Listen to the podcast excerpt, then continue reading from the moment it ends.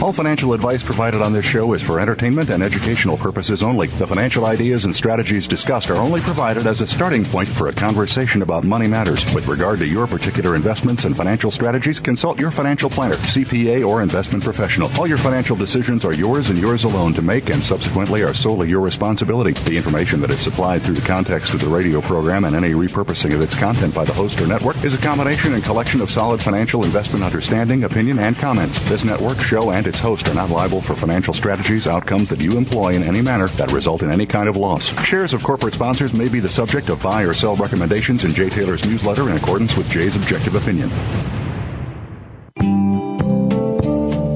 Now the thing about time is that time isn't really real. It's just your point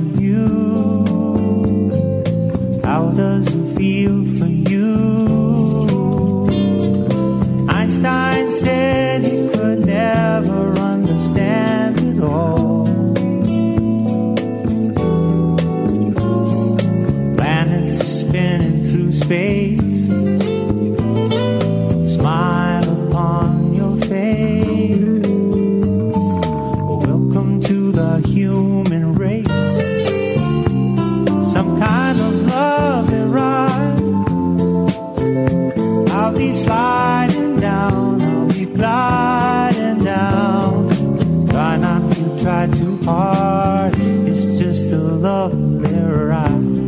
Welcome to Turning Hard Times into Good Times with your host, Jay Taylor. This hour will help investors fix issues and achieve personal gain. Now, here's your host, Jay Taylor. Welcome back to Turning Hard Times into Good Times. I am your host, Jay Taylor, and I want to thank our sponsors for this third hour of today's show.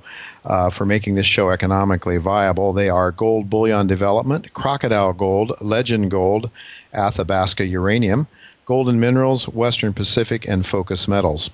Well, before we went to break, uh, Paul Michael, uh, you were talking about the the problems, the potential problems of uh, the U.S. buying their uh, their oil from the oil sands.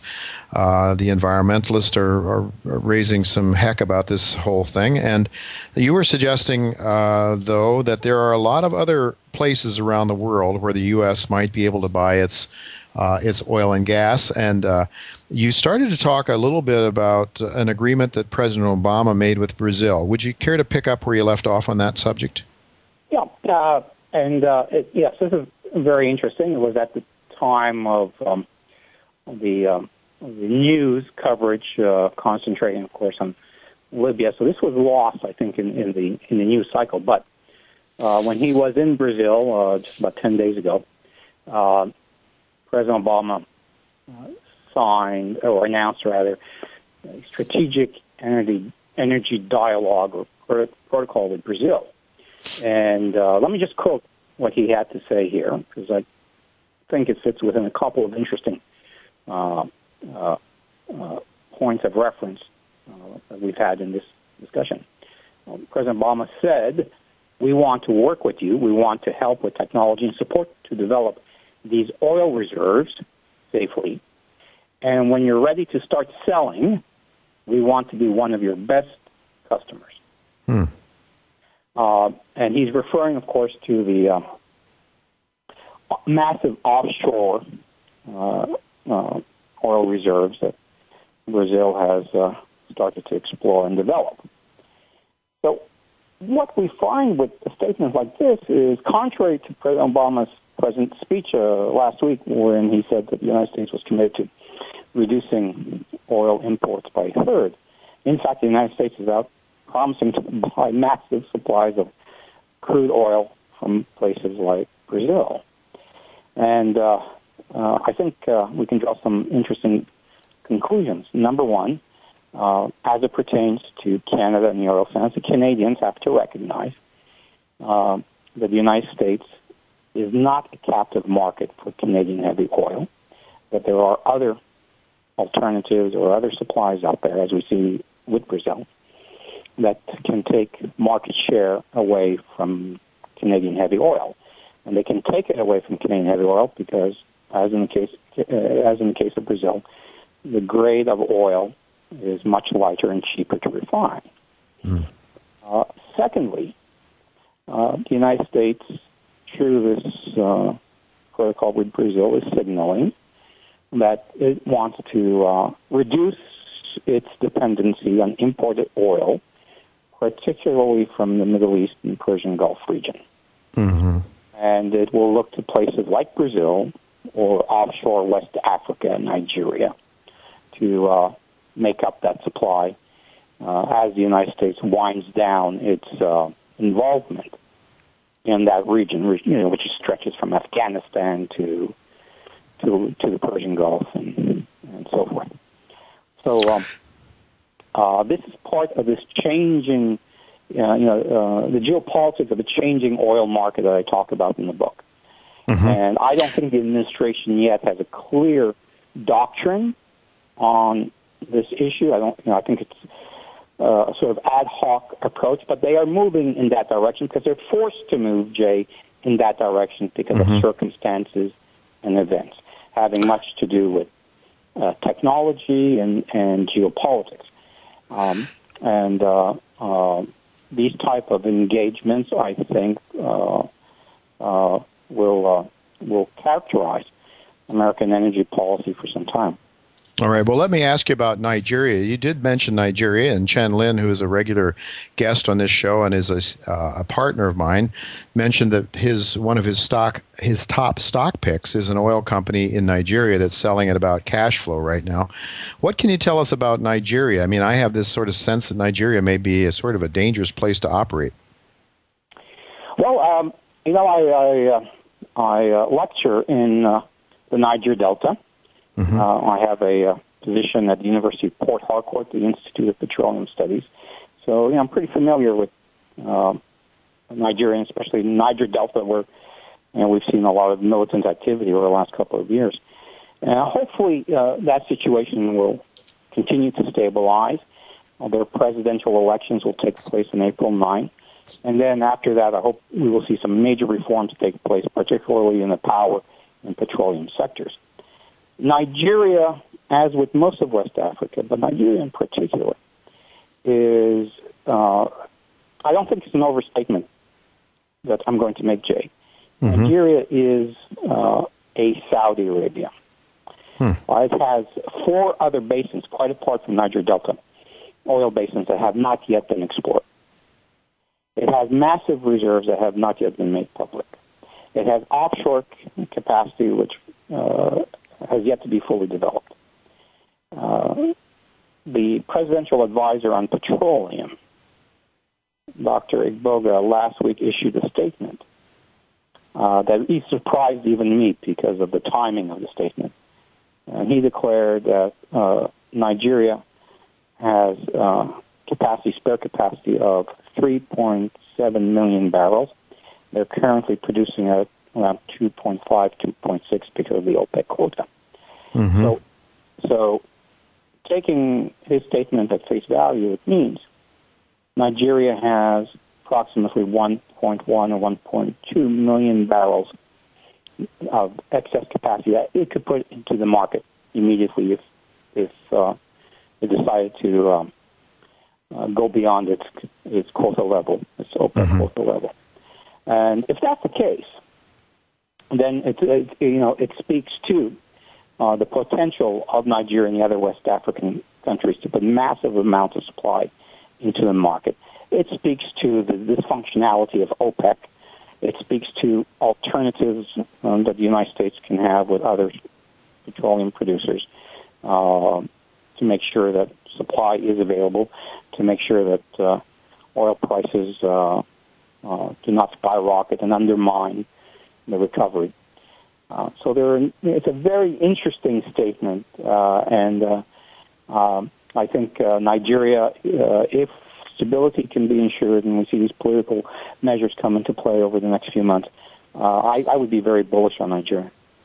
Well, let me ask you, with that kind of potential in, in Africa, uh, there's likely to be some real battles going on for uh, for you know by investors or by, by in the geopolitical battles. I guess is what I'm getting at. China, uh, I don't know about Russia, but China certainly in the United States. Do you see some competition among some of the emerging powers in the world for these for these resources? Well, clearly, and, and you're absolutely correct. And uh, the Chinese are are uh, uh, vested in a number of Afri- African countries, not just for petroleum, oil, and natural gas, but also for strategic uh, minerals and metals of one form or another. Uh, and, uh, and, and they import a lot of Angolan crude, and they're heavily vested in Sudan, as you know. Um, but in Nigeria, uh, I can tell tell you with some degree of authority that uh, the Nigerians would much prefer dealing with the United States. Uh, they have a real hesitancy towards a strategic engagement with China for a number of reasons. Uh, so each each jurisdiction, each country has to be taken, you know, uh, uh, uh, uh by by itself on its own merits, as it were, in order to understand its relationship with China or France or Great Britain or the United States. But in the overall, West Africa has always had uh, according to the Pew surveys, the highest pro-American attitudes uh, of any region in the world. So it's a very pro-American area. They want to do business with the United States. They really do like the, the United States, and so it's you know it's a it's a logical partner on on many issues. Uh, but hopefully we'll see you know institutionalization in places like Nigeria and and and, and uh, a lot of internal domestic problems have to be addressed it's conceivable that 20 years from now, we'll look back on Nigeria and some of these other African countries in the way we now look back on on some of the Asian and Latin American countries uh, that have developed quite dramatically. Mm-hmm. Well, let me ask you this: um, if we have these new emerging sources of, of oil, and if uh, we're finding new massive deposits in the, in the United States, why are we so active in the Middle East? Uh, and uh, for example, your question, a question that you raised in the book, uh, you know, you said uh, that.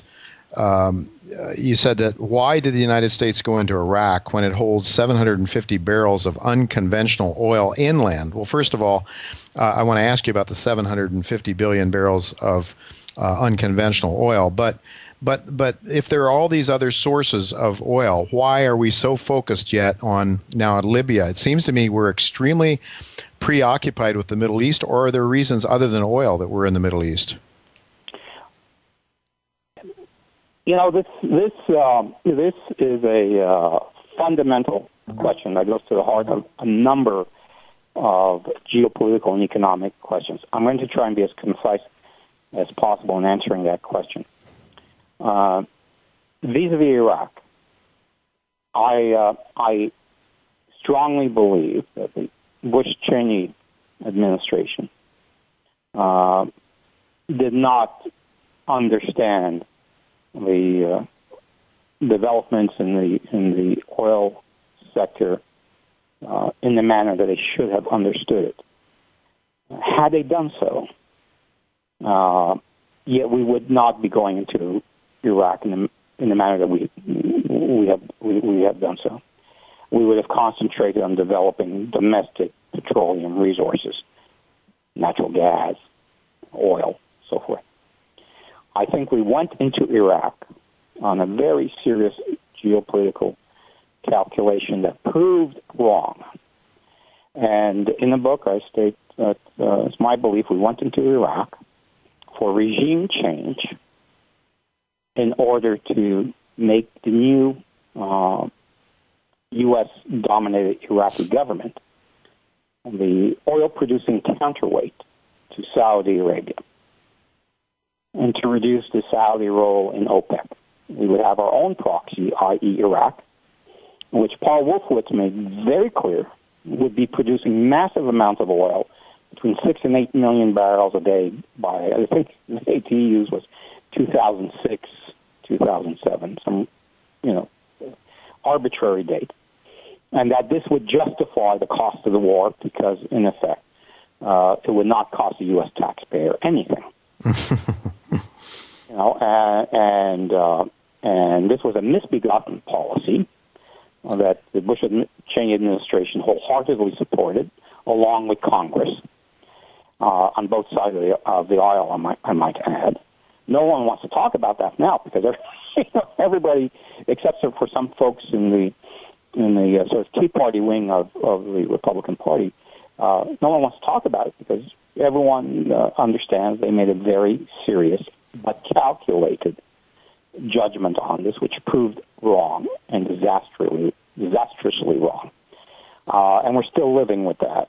Uh, well, why are we why are we then in um, in Libya now? What's the purpose there? Is it, and what are your thoughts about that? Yeah, I think uh, I think Obama himself was herded into this uh, involvement in Libya by some of his you know, key advisors, Powers and uh, Hillary Clinton and, and so forth, and uh, and events overtook the decision-making process in the White House, which, uh, as you know, is a recipe for disaster. And I think one of the arguments that is being used to justify U.S. military intervention is the issue of uh, ultimate control over Libya's oil resources. And what we see now is evidence on the ground that that is indeed the, the case.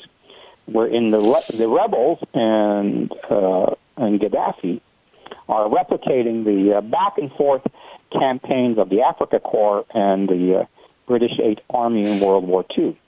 Uh, except this time they're going up and down that road back and forth in order to seize the the crown jewel of the Libyan oil uh, uh, sector, which is the Ras Lanuf uh, oil refinery, which is midway between Benghazi and Tripoli. And this refinery produces around 200, 200, 220,000 barrels a day of crude that goes primarily to Italy, France, and uh, Germany and Spain. Um, so this is a critical uh, uh, uh, uh, town on the coastal road. Whoever can control it controls the Libyan economy and has the upper hand in eventual negotiations. I think the United States uh, has been involved again in the Middle Eastern country, tangentially, not directly as in the case of uh, Iraq, but tangentially, indirectly uh, uh, involved in Libya as a consequence of oil and who can control the oil, and with whom will we be uh, discussing potential concessions after the fighting stops. So uh, I think uh, there are some elements in the administration who uh, may be thinking of you know doing some favors for for uh, the industry and positioning the United States uh, strongly with either Gaddafi or the rebel forces uh, uh, once it's clear as to who's controlling that refinery and the oil fields that feed into that refinery. So I think it's a very complicated and it's actually a very high risk uh, adventure that the United States is undertaking right now. Well, the Financial Times headlines today said Libyan rebels set to export their first oil. Uh, do you think that the the balance maybe is, is tipping over now to the Libyan rebels?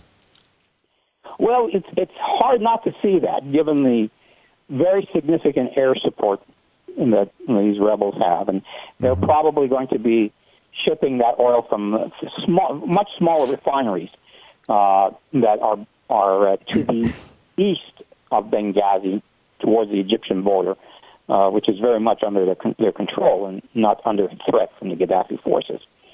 Uh, but it's a marker that they're laying down. And of course, uh, it's a message to the Europeans and others, including the U.S., that uh, you know, we're open for business. Uh, we need some money. we need diplomatic recognition. Let's uh, let's do some oil trading. So, um, so uh, there we go. But uh, Gaddafi uh, will not give up easily, and uh, as a consequence, uh, you know, we have the potential for unintended consequences insofar as U.S. interests are concerned. Okay, so as as happens so often, in most cases, that's that's the case.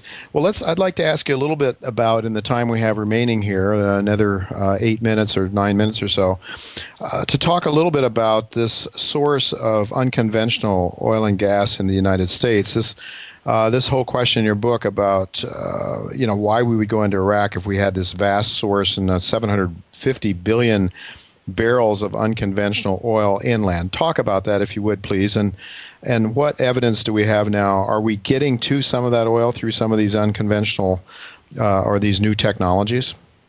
Yeah. Uh, let me just preface uh, my response to Jay by going back uh, to the Iraq War.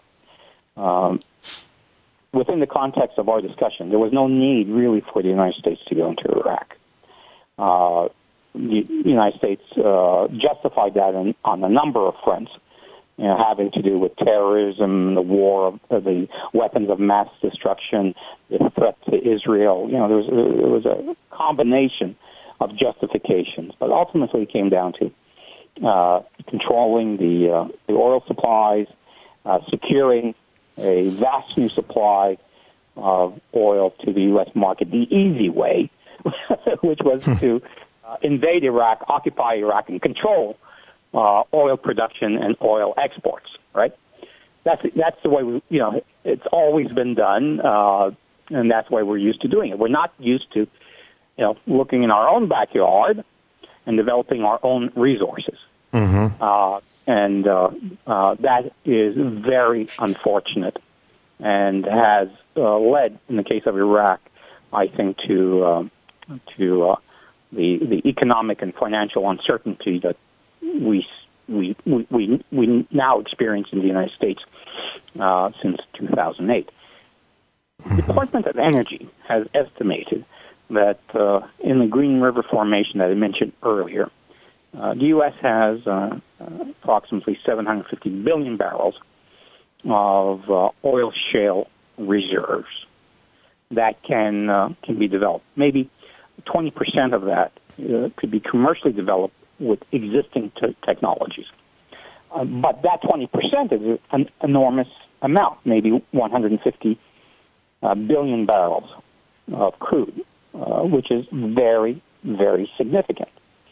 Uh, and as we've seen with uh, shale gas, the new technologies are very, very effective and very cost efficient. And those basic technologies, hydraulic fracturing and horizontal drilling and so on, uh, can be applied to the oil shale in, uh, in the Green River Formation. And uh, there are some private companies out there that are doing just that, but they've been hindered greatly uh, under the current administration by new environmental regulations and standards uh, that uh, are not allowing for the rapid commercialization of this shale. However, I believe that uh, whenever there is a Republican administration elected, we will see rapid commercialization in a manner similar to uh, gas shale uh, that uh, you've mentioned uh, earlier in the Marcellus, uh, March, uh, shale deposits in, in in New York and Pennsylvania and West Virginia, um, and that will bring a very significant domestic supply of unconventional oil uh, to the American market, which means we would basically be sufficient in uh, in crude.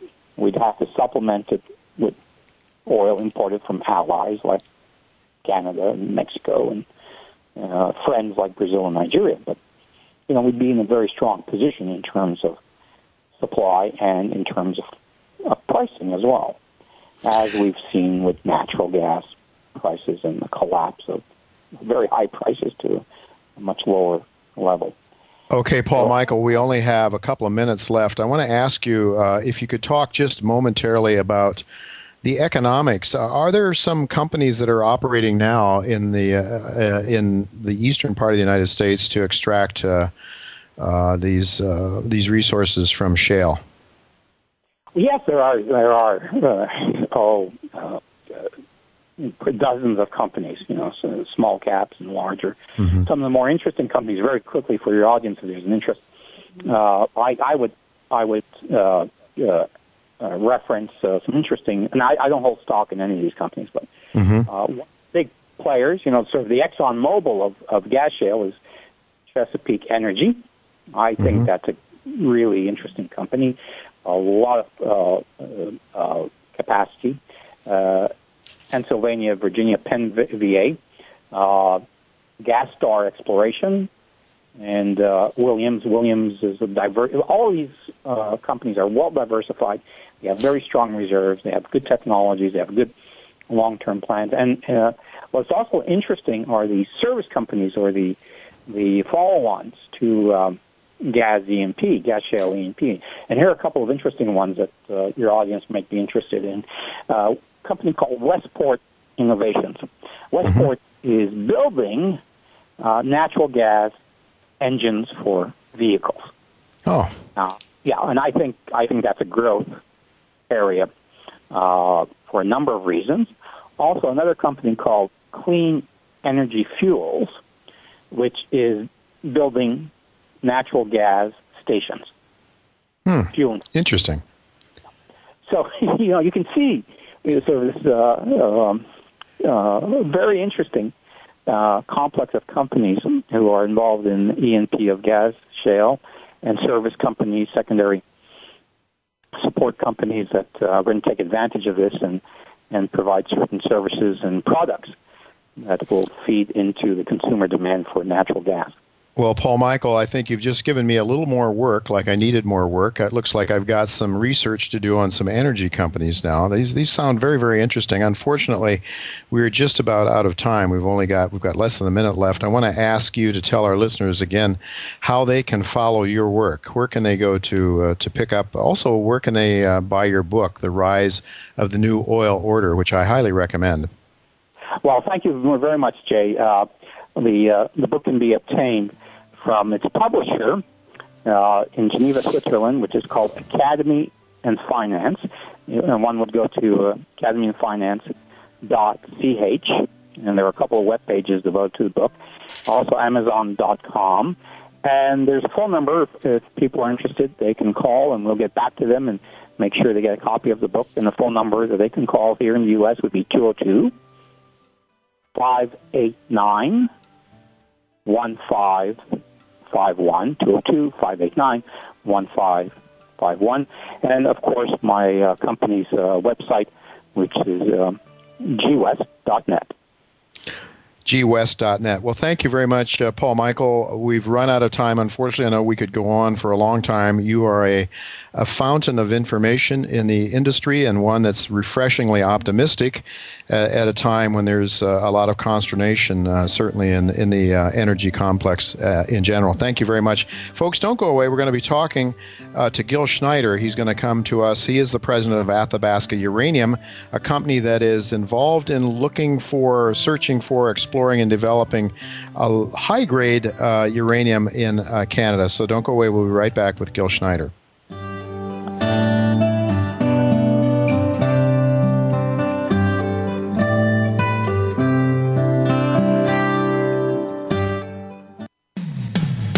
When it comes to business, you'll find the experts here.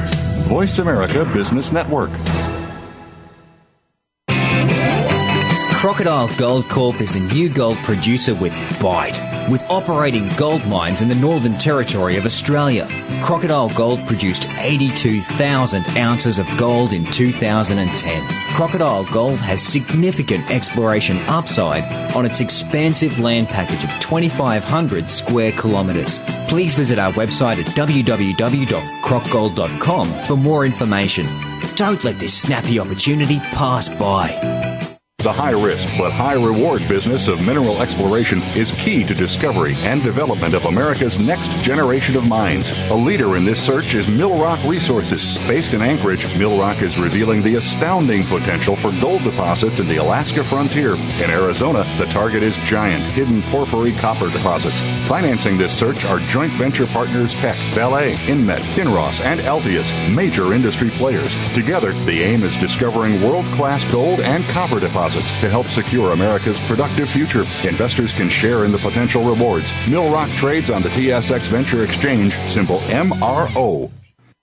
Great Panther Silver is a profitable primary silver producer trading on the Toronto Stock Exchange under the symbol GPR. GPR operates two 100% owned mines in Mexico, has a solid track record of increasing production, and continues to add resources and reserves. GPR has developed an organic growth strategy that will see production increase by more than 65% over the next two years. Great Panther Silver is also generating excitement at its new discovery in Guanajuato and expanding its drill program. Look for GPR on the TSX.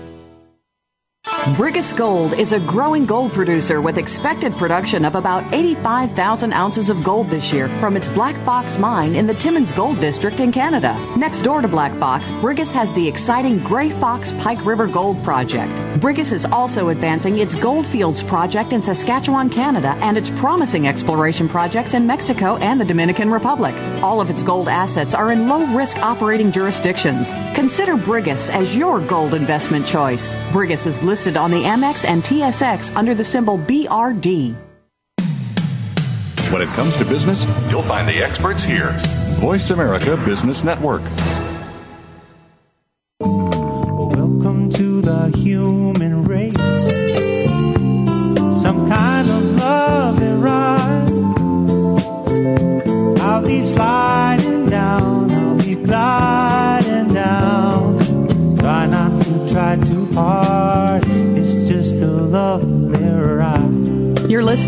Turning Hard Times into Good Times with your host, Jay Taylor. If you have a question or comment about today's show, Jay would love to hear from you at 1 866 472 5790. That's 1 866 472 5790. You can also send an email to questionsfortaylor at gmail.com. That's questions, the number 4, Taylor at gmail.com. Now, back to our program. Welcome back to Turning Hard Times into Good Times. I am your host, Jay Taylor, and I'm really pleased to have with me uh, for a second time Gil Schneider. He's the president and CEO of Athabasca Uranium. Uh, this is a company that trades in Toronto under the symbol UAX. And in the United States, you can buy it in the over the counter market under the symbol ATURF. Uh, approximately 77 million shares outstanding after the company recently did a financing. Uh, selling at about 24 and a half cents today, so that gives it a market cap of uh, of only about 18 million dollars, uh, with five million dollars uh, in the bank.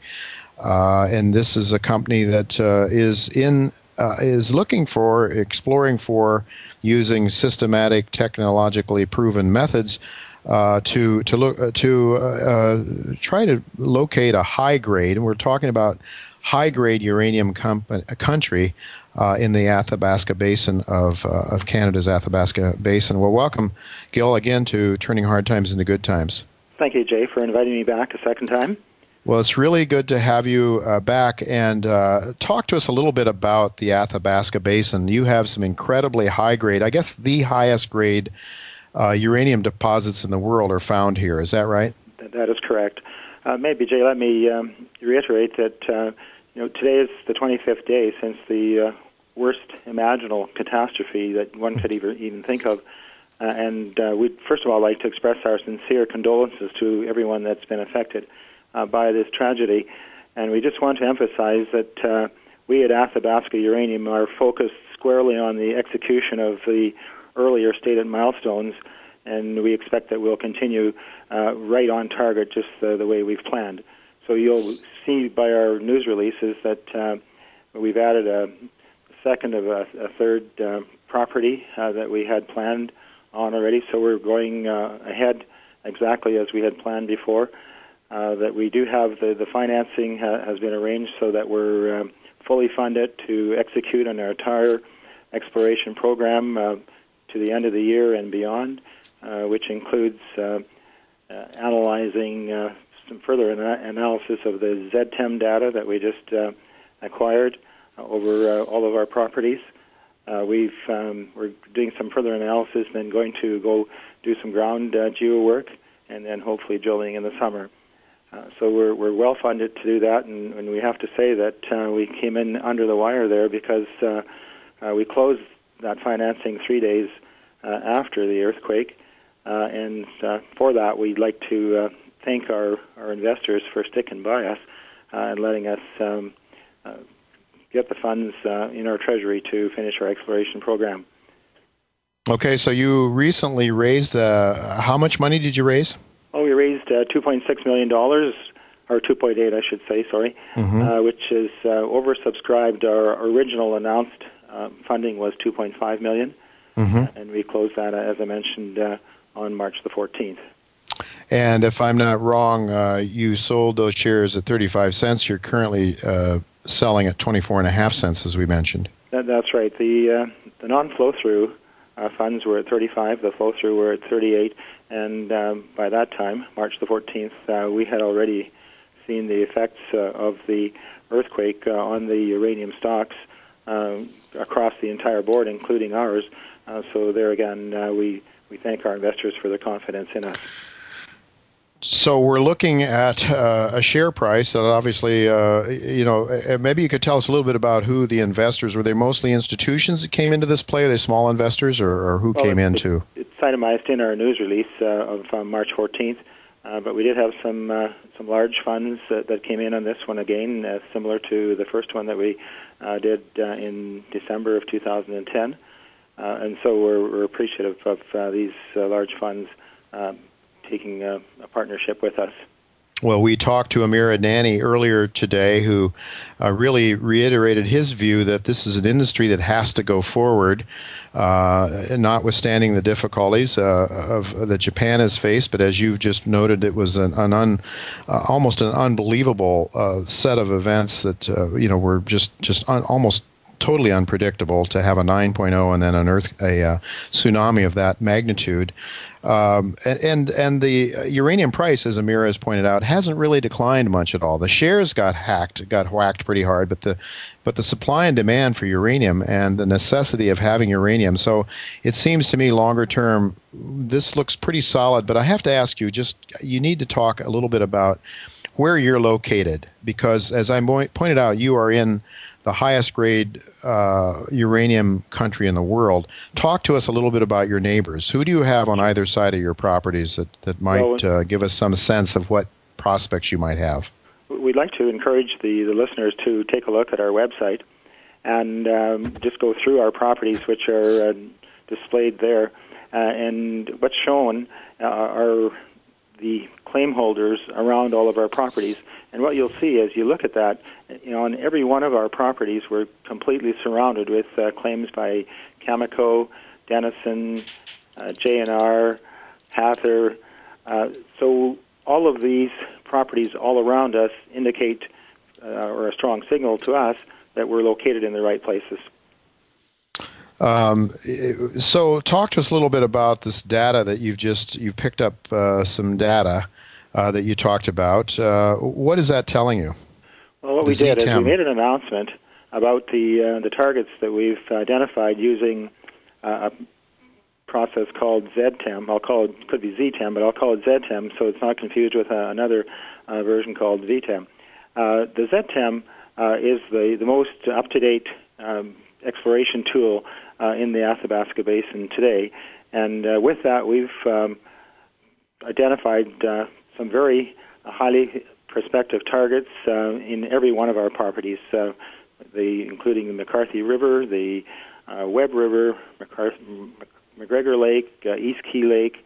Uh, there's prospective targets on every one of these properties, so we're very excited about that, and uh, we're looking forward to uh, doing some additional analysis of this data, uh, and then uh, moving ahead with the, the ground uh, geo work, and then on to the drilling.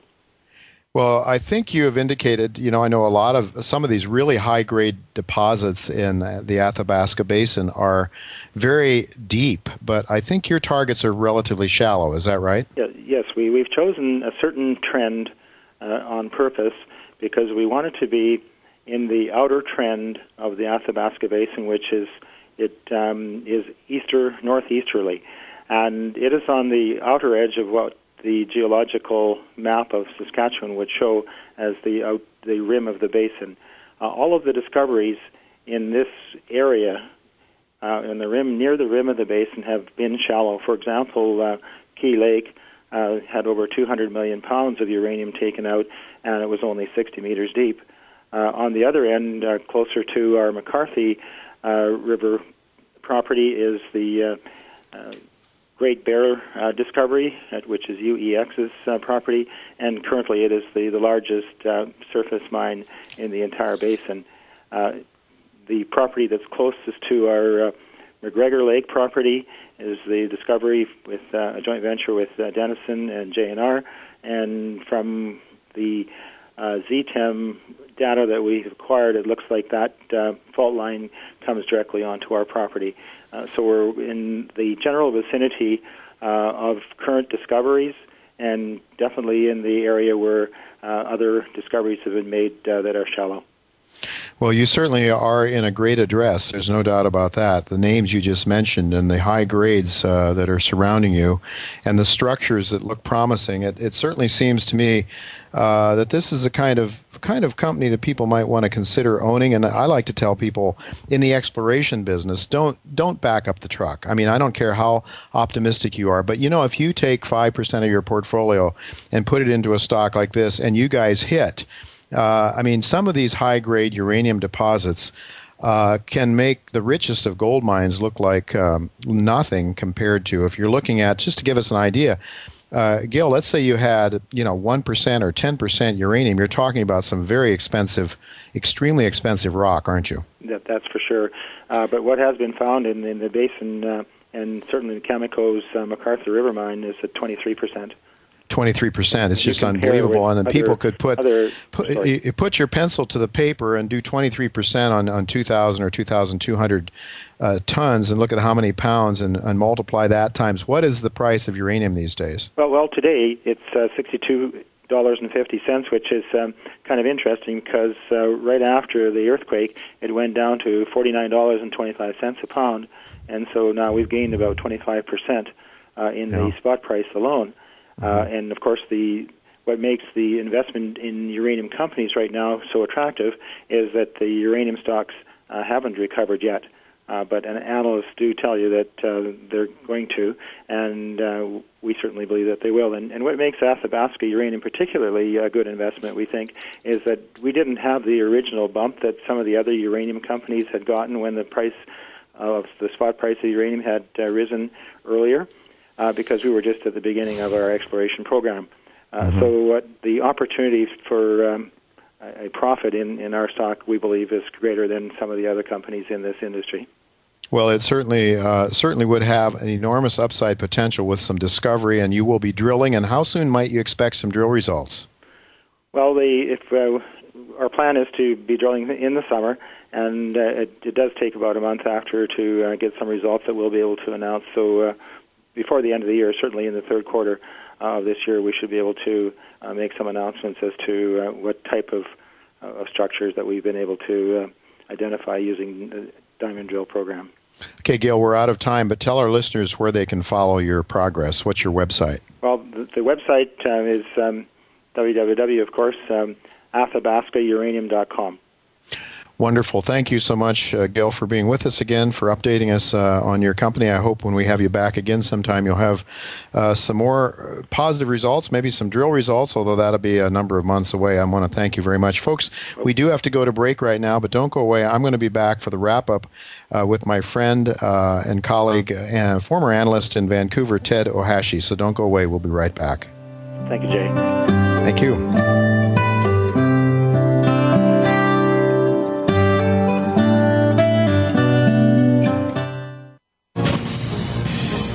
VoiceAmerica Business Network, the bottom line in business. Barkerville Gold Mines, BGM on the TSX.V, is focused on the exploration and development of its gold projects in the historic Cariboo Goldfields in British Columbia. Barkerville's mineral tenure now encompasses over 111,000 hectares, covering the 60 kilometer long by 20 kilometer wide geological belt, and includes seven past producing mines and two of Barkerville's own proposed open pit mines, currently in the permitting process. Barkerville recently announced the acquisition of the QR mine and 900 ton per day QR mill. Barker Barkerville Gold began mining operations in February of 2010 and is expecting to produce 50,000 ounces in its first full year of mining. Brigus Gold is a growing gold producer with expected production of about 85,000 ounces of gold this year from its Black Fox mine in the Timmins Gold District in Canada. Next door to Black Fox, Brigus has the exciting Grey Fox Pike River Gold Project. Brigus is also advancing its Goldfields project in Saskatchewan, Canada, and its promising exploration projects in Mexico and the Dominican Republic. All of its gold assets are in low risk operating jurisdictions. Consider Brigus as your gold investment choice. Brigus is listed on the Amex and TSX under the symbol BRD. Great Panther Silver is a profitable primary silver producer trading on the Toronto Stock Exchange under the symbol GPR. GPR operates two 100% owned mines in Mexico, has a solid track record of increasing production, and continues to add resources and reserves. GPR has developed an organic growth strategy that will see production increase by more than 65% over the next two years. Great Panther Silver is also generating excitement at its new discovery in Guanajuato and expanding its drill program. Look for GPR on the TSX. North Atlantic Resources is a gold exploration company with three projects in Mali, West Africa. With successful drilling programs and new discoveries made this year, we are in an excellent position to advance our premier FT project to development. We have a 43 101 compliant resource of approximately 600,000 ounces of gold, with a target to increase to over 1 million ounces. North Atlantic trades under the symbol NAC on the TSX Venture Exchange. Learn more about NAC. Go to our website at www.nac tsx.com. The business community's first choice in Internet Talk Radio. VoiceAmerica Business Network. Welcome to the human race. Some kind of love and ride. I'll be sliding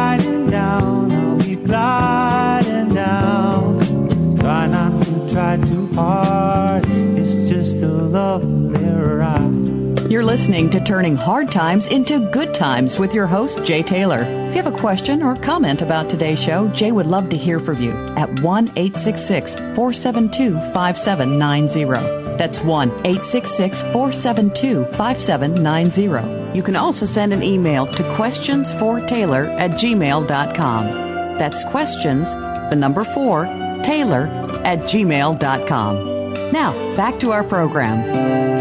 Welcome back to Turning Hard Times into Good Times. This is the wrap up section of this week's uh, show, and I have with me Ted Ohashi, uh, as mentioned, uh, a colleague uh, also uh, involved uh, with Investment Pitch, along with myself as on the advisory board. welcome, Ted. Hi, Jay. Nice to have you back. Well, good to be back. Good to have you back. Uh, I want to. You were just in Toronto. Talk to us a little bit about the mood of investors in Toronto, if, if you don't mind. Sure. Well, uh, the the I was speaking with the brokerage and institutional community there, um, and generally speaking, they're still uh, very optimistic, very positive.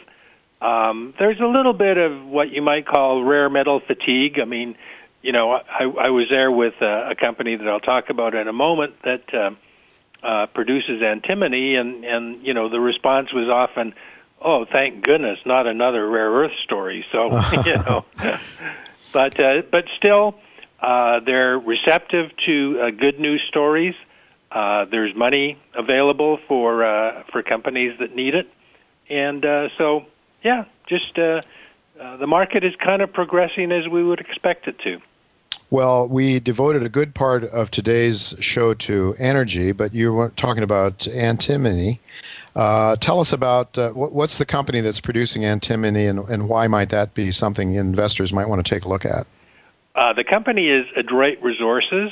Um, it's uh, listed on the uh, Venture Exchange in Toronto. Uh, ADT is the symbol. Um, it's a company with about a $12 million market cap. Um, and they uh, have an interesting uh, antimony project in Italy. Um, antimony is a is a uh, strategic metal. Um, about 91% of the world's uh, antimony has been produced by China, uh, but uh, last year um, the Chinese cut back their production by about 30 percent an article in the Financial Times in London indicated that uh, uh, the Chinese may be running out of antimony, uh, and the result has been that uh, the price has been very strong. Uh, it's currently around sixteen thousand dollars, uh, which uh, per metric ton, which is uh, an all-time record high. What is it used for, uh, Ted? What What are some of the uses of antimony? Well, the main use is as a fire retardant um, in uh, plastic bottles, in uh, furniture covering, in airline seats, all of that sort of thing. Mm-hmm. Uh, there's also a very exciting new um, uh, use for it, uh, which is in uh, flash drives, um, and um, uh, it's it it is being used uh, in uh, flash drives because uh, it's about 30 times faster. Uh, and uh, I think uh, Samsung and Micron are two companies that are uh, now using it and, and coming out with a new product. So uh, the demand is uh, is um, very strong, and the supply side is very weak, and hence the price has been uh, up in the stratosphere. What sort of market cap does Adroit have, and and uh, is there a way that people can learn more about it? I believe you indicated that uh, Investment Pitch has a video, perhaps an interview with the company. Yeah, that's right. Um, you can go to uh, www.investmentpitch.com uh, and uh, and see the interview that I uh, taped with management of Adroit. You could also, of course, go to their website, um, and if you simply Google antimony, uh, chances are they'll be there on the first page. All right. Uh, so you you feel there's some fair fair upside potential with this stock. It must be must be pretty speculative though, Ted. They're not producing yet, right? They're exploring and developing a project. That's right. Uh, what they have in Italy is a historic uh, resource. Uh, it was actually uh, the other use that I didn't mention of antimony is uh, its strategic use, which is in uh, ammunition. Um, and this uh, area of Italy was uh, bombed by the Allies during World War II uh, to prevent or disrupt the uh, pr- uh, production of antimony. Um, and so, um, yeah, the uh, the if you look at comparables, uh, and there are comparables, uh, then Adroit looks very, very undervalued. Uh, they're uh, in the process of proving up uh, a historic resource, and um, so uh, they should have a 43101 uh, resource by um, early next year. Okay, well, the market cap of uh, a very small market cap, I think you said around $12 million. It might be worth looking at. And, folks, again, you can go to uh, investmentpitch.com, uh, check out that and a whole lot of other things at Investment Pitch, ideas, investment ideas that are there. No charge, just go check it out and, uh, and of course, do your own due diligence. So that's all the time we have this week. I do want to thank each of you for listening. I want to remind you that you can take advantage of our special one time trial offers uh, for Chen's letter, Roger Wiegand's letter, and my newsletter as well. Call uh, Carl Bossi in New York, 718 457 1426, 718 457 1426, or go to miningstocks.com. Next week, our special guest will be Walter Williams. Uh, I should say John Williams. He's an economist uh, that pulls no punches, is really talking about the real inflation rate, the real unemployment rate, the real GDP numbers, not the phony ones that you're given by the government. So you won't want to miss John Williams and, and his views. Also, Dr. John Mark Staude is scheduled to be with us to talk a little bit about gold mining and silver mining economics. Uh, I think it's a show you're not going to want to miss. In closing, I want to thank again the staff at VoiceAmerica, starting with my senior executive producer, Tacy Trump, Ruben Colomb, my operations manager, Justin Jackman, my Crackerjack engineer. I want to thank each of you for making this show logistically possible. Thanks to each of you for listening. Until next week, goodbye and God's blessings to you.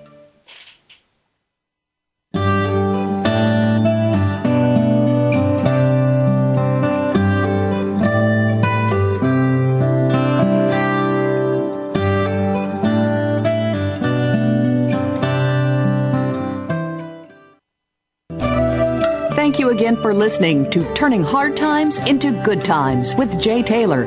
Please join us again next Tuesday at 11 a.m. Pacific Time, 2 p.m. Eastern Time on the VoiceAmerica Business Channel. Now the thing about time is that time is